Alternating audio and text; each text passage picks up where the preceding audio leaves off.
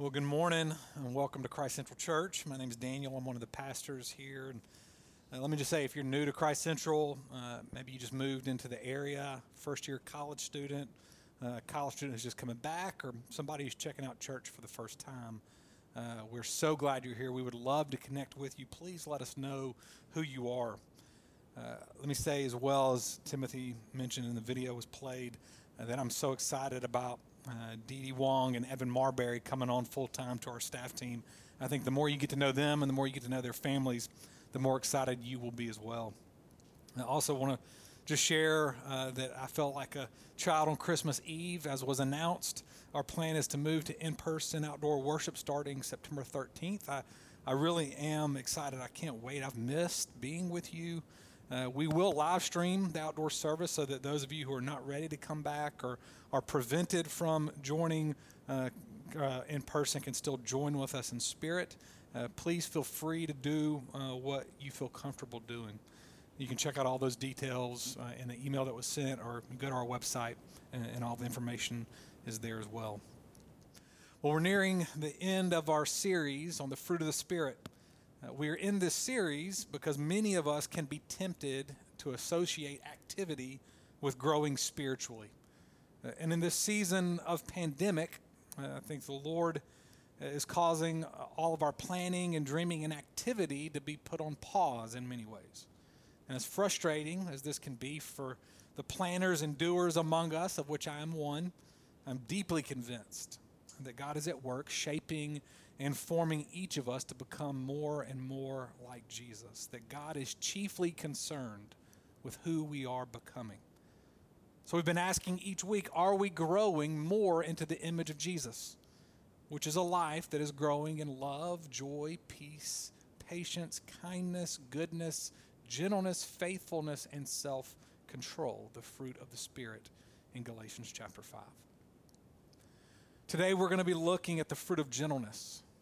Gentleness in Jesus' day was viewed much more as a weakness than a virtue.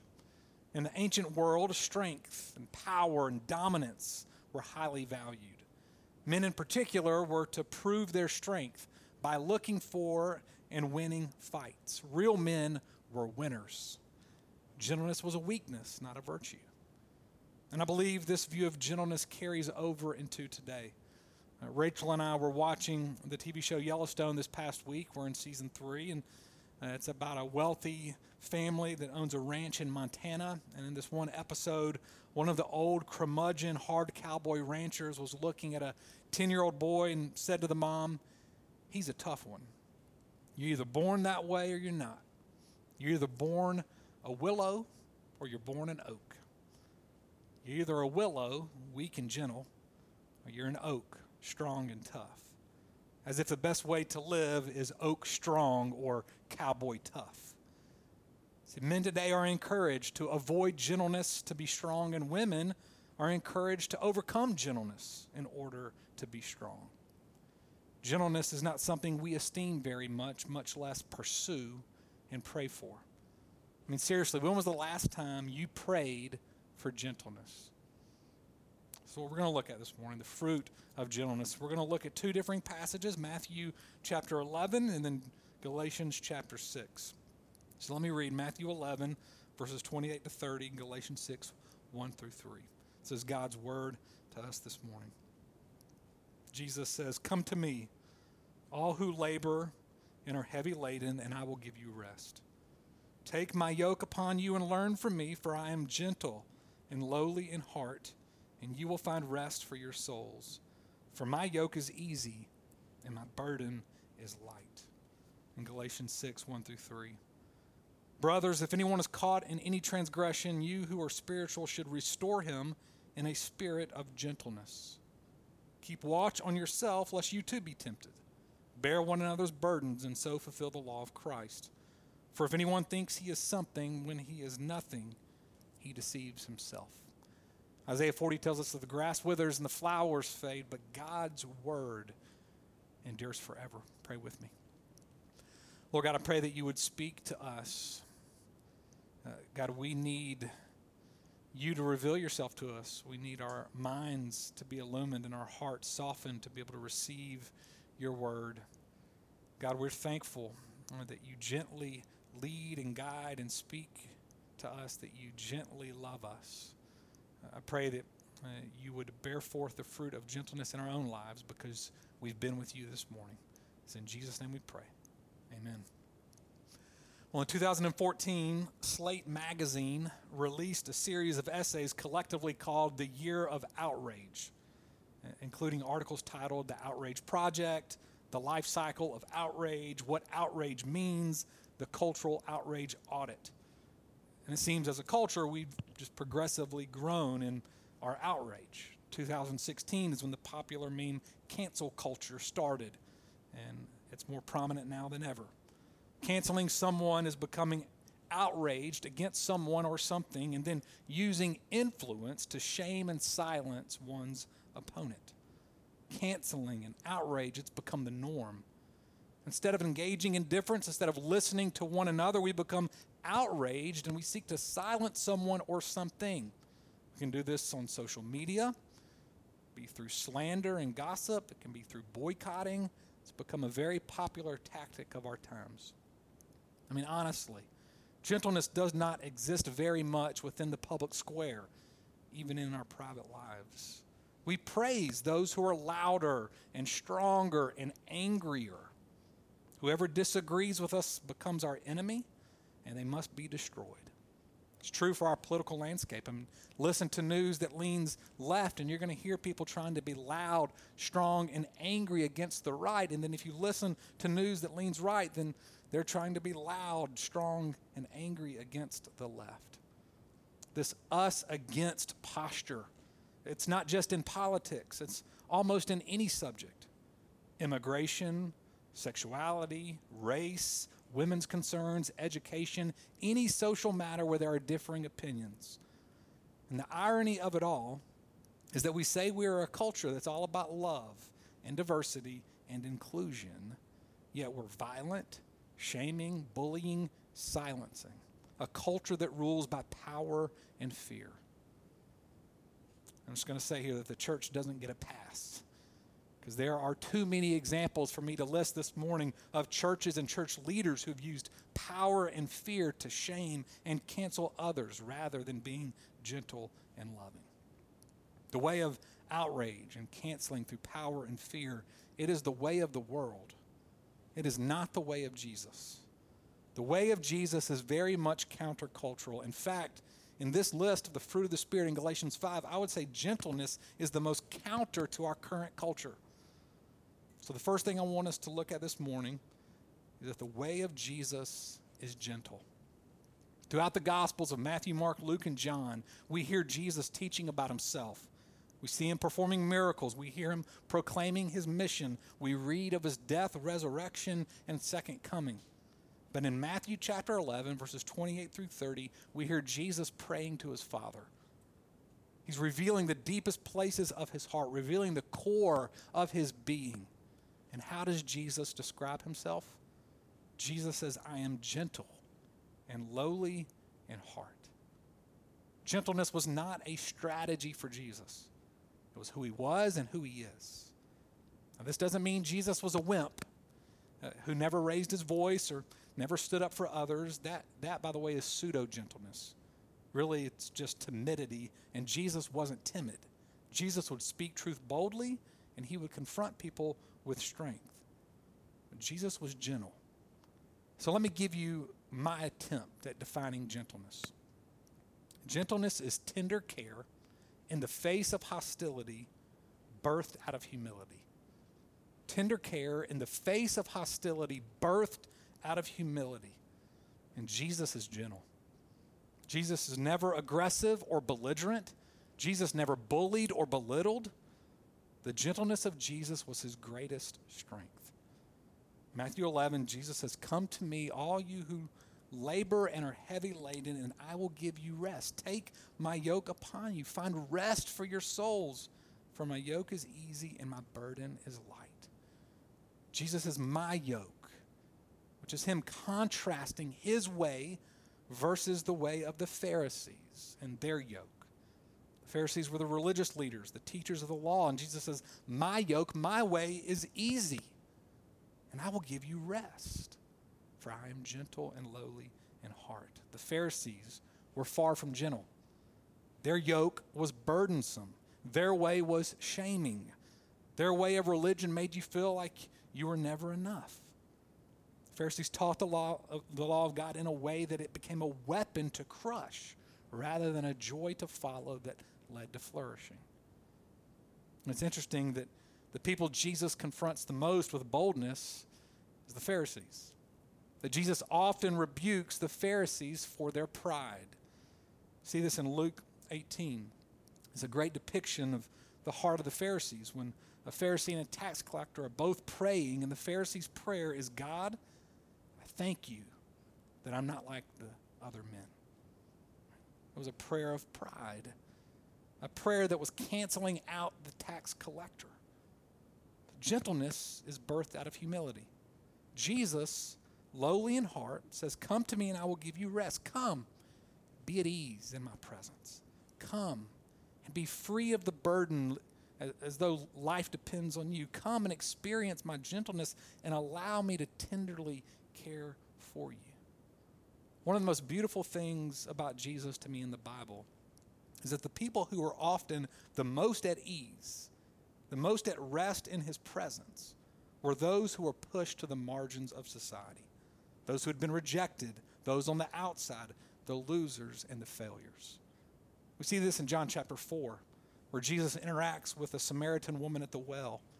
Uh, she's a Samaritan, which means that she was viewed as impure, which would have pushed her to the margins. But she also had five husbands. We don't know exactly why she had five husbands, but in the ancient Near East, this also would have pushed her to the margins. And this woman meets Jesus at a well drawing water. And Jesus engages her, which was a scandal all in itself.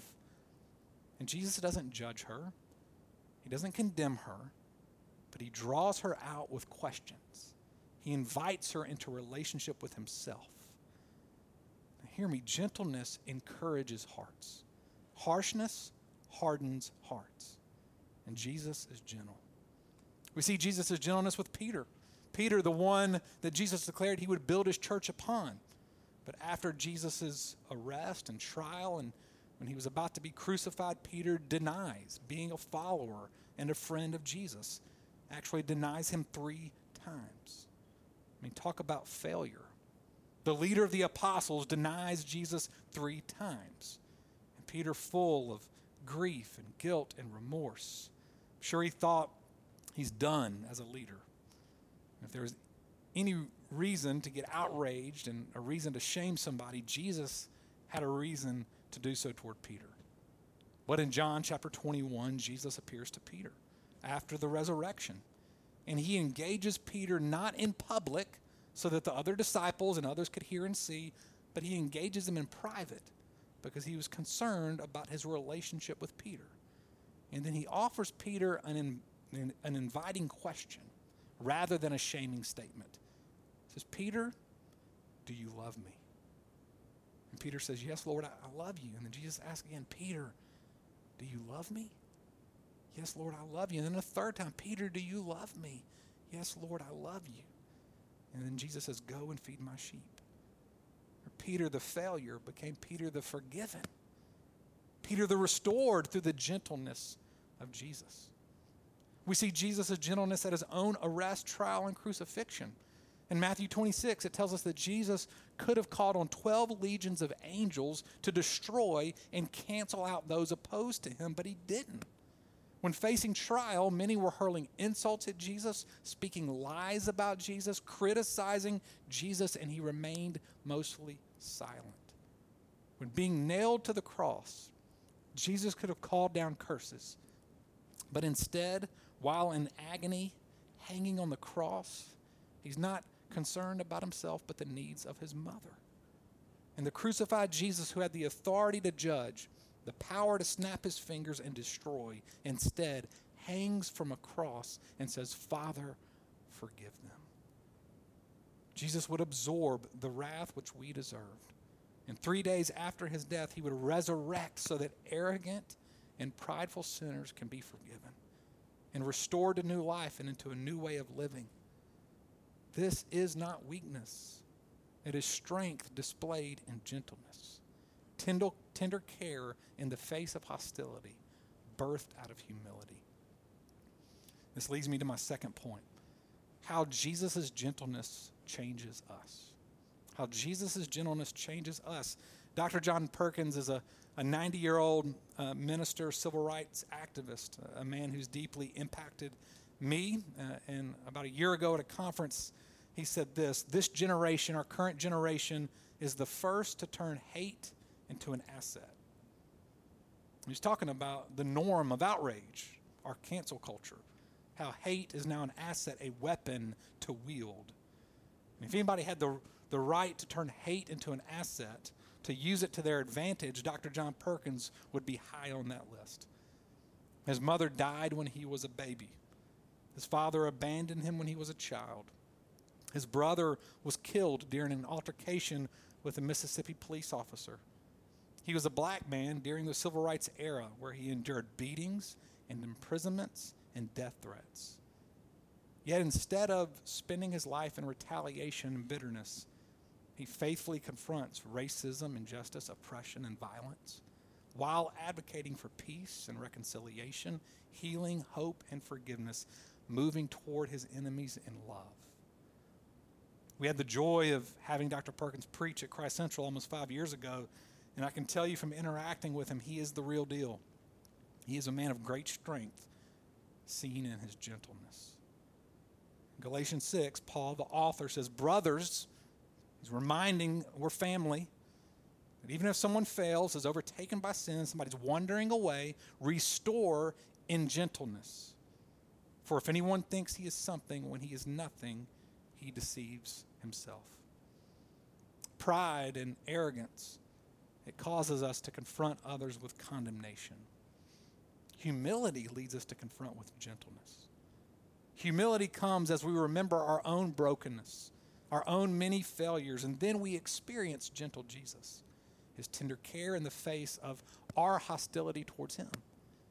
Despite our turning away from him, despite our failures in following him, Jesus forgives us and he continues to pursue us and he draws us to him with words and actions of invitation, not condemnation. Augustine said, If you should ask me what are the ways of God, I would tell you that the first is humility, the second is humility, and the third is humility. If we approach others in pride and self righteousness, us against, we will be a people who exist to straighten others out. And we will come fast and we'll come hard and we will shame and hurt people. So we've got to guard our steps. We got to look at the log in our own eye before pointing out a speck in anyone else's, or else we will justify our righteous anger and it will turn into bitterness and resentment, which becomes harmful and hurtful.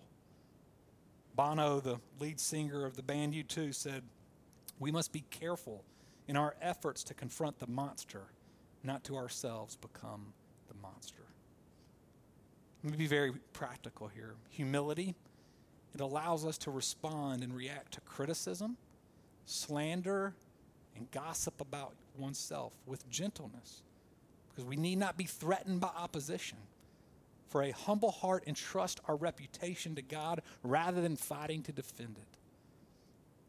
Another way that Jesus' gentleness changes us into gentle people is that we become very aware that other people are human beings with feelings too. That every person bears the image of God. And because every person lives in a broken world, they, like us, have been sinned against and hurt.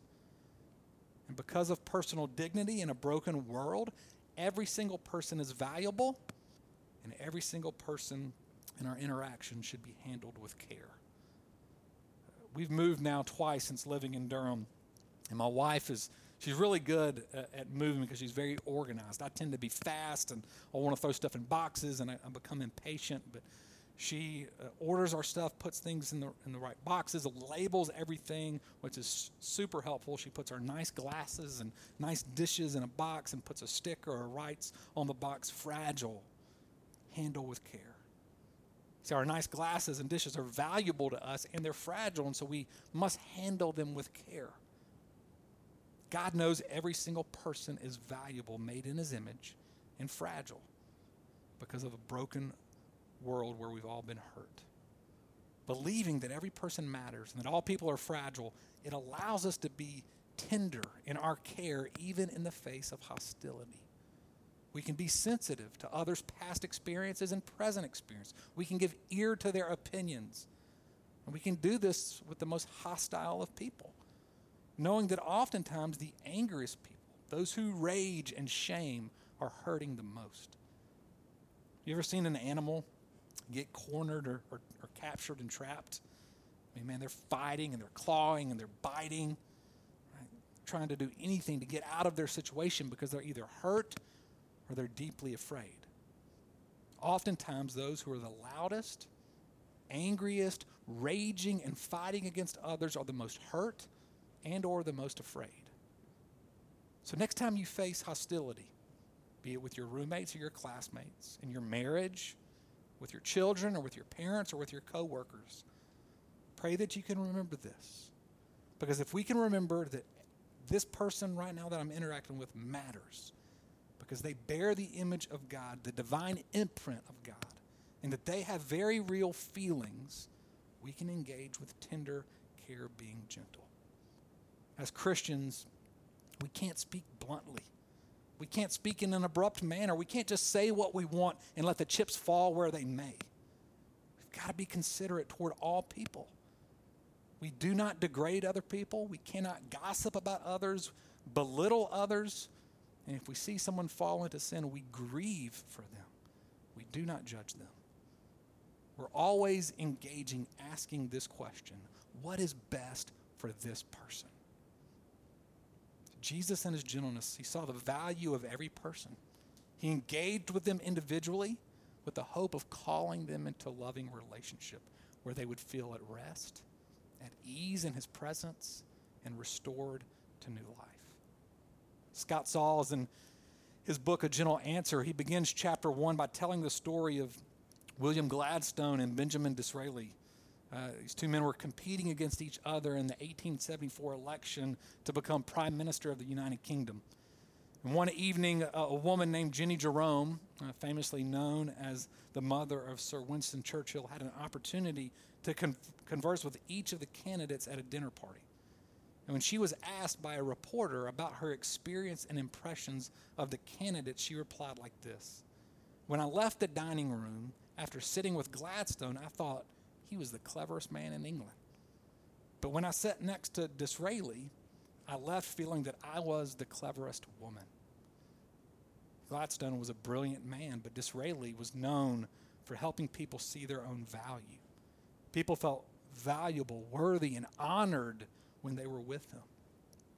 When we experience gentle Jesus, we become people like Disraeli who interact in a way that others feel valuable and honored while being with us. Psalm 18, verse 35, David prays, You've given me the shield of your salvation, and your right hand supported me, and your gentleness made me great. Your gentleness made me great. The word gentleness in Psalm 18 could be translated stooping down. Your stooping down made me great. So, another way to define gentleness is stooping down to help someone, sensitive to the rights of others, honoring the feelings of others in order to help and restore to new life. And is that not the heart of the gospel? Our current culture, other faiths, and worldviews demand that we work hard towards some goal demanding that we live up to some expectation, either something that we set up ourselves, this subjective goal, or something outside that we impose upon ourselves. And this way of living, it is burdensome and it's exhausting. But Christianity proclaims God stoops down. Jesus came down and he took on human flesh. He entered a broken world, endured temptation, was mocked, and then crucified the Son of God would be canceled so we could be loved. Jesus stooped down so that by faith in Christ we could be restored into new life with Him in order that we might walk the way of gentleness and humility. Two things that are not esteemed in our current culture. So, what if, through the gentleness of Jesus, we became a people known not for our outrage, not for canceling others out, not for shaming and bullying or being uh, you know, us against in our posturing, but rather as the Spirit of God descends upon us, uniting us to gentle Jesus, we too walk in gentleness, not clamoring for political power not declaring our moral superiority or proclaiming our doctrinal perfection, but becoming a people who are gentle like Jesus.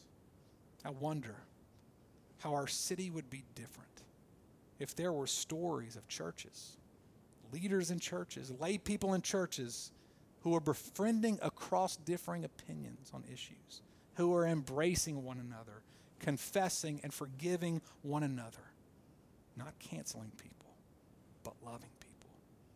And through gentleness, breaking down every dividing wall of hostility. Let's pray.